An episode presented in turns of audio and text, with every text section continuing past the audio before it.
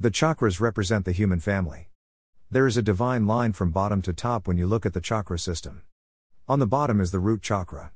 This represents the Caucasian, this is the animal side of self.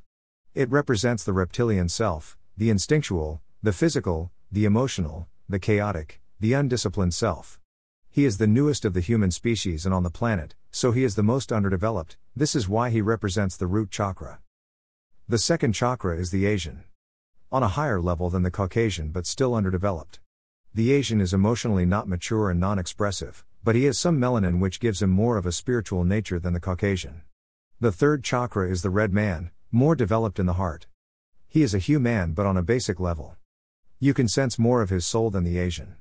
As we go up the chakra system, you are becoming more human, the melanin is changing you and giving you more spirit. The next level of the chakra is the brown man, he is highly developed but lacks certain spiritual faculties that keeps him from being fully human. Now the red and brown man can interchange up the chakra chain depending on the level of consciousness and human experience. Of the human family, these two are the ones have had the better relationship with the African due to their high melanin content. So because they are the most human out of the rest of the species we as African people have gotten along with them well. At the top of the chakra system is the African.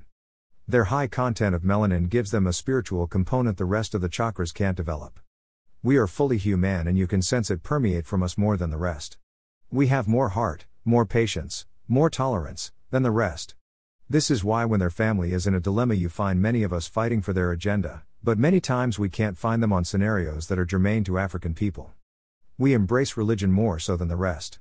Ironically, due to our high tolerance to pain and suffering, we as African people are the most oppressed. We embody the Christ figure, we are the Buddha head, and for this reason, we are at the top of the chakra system. RA for life slash MOT for balance.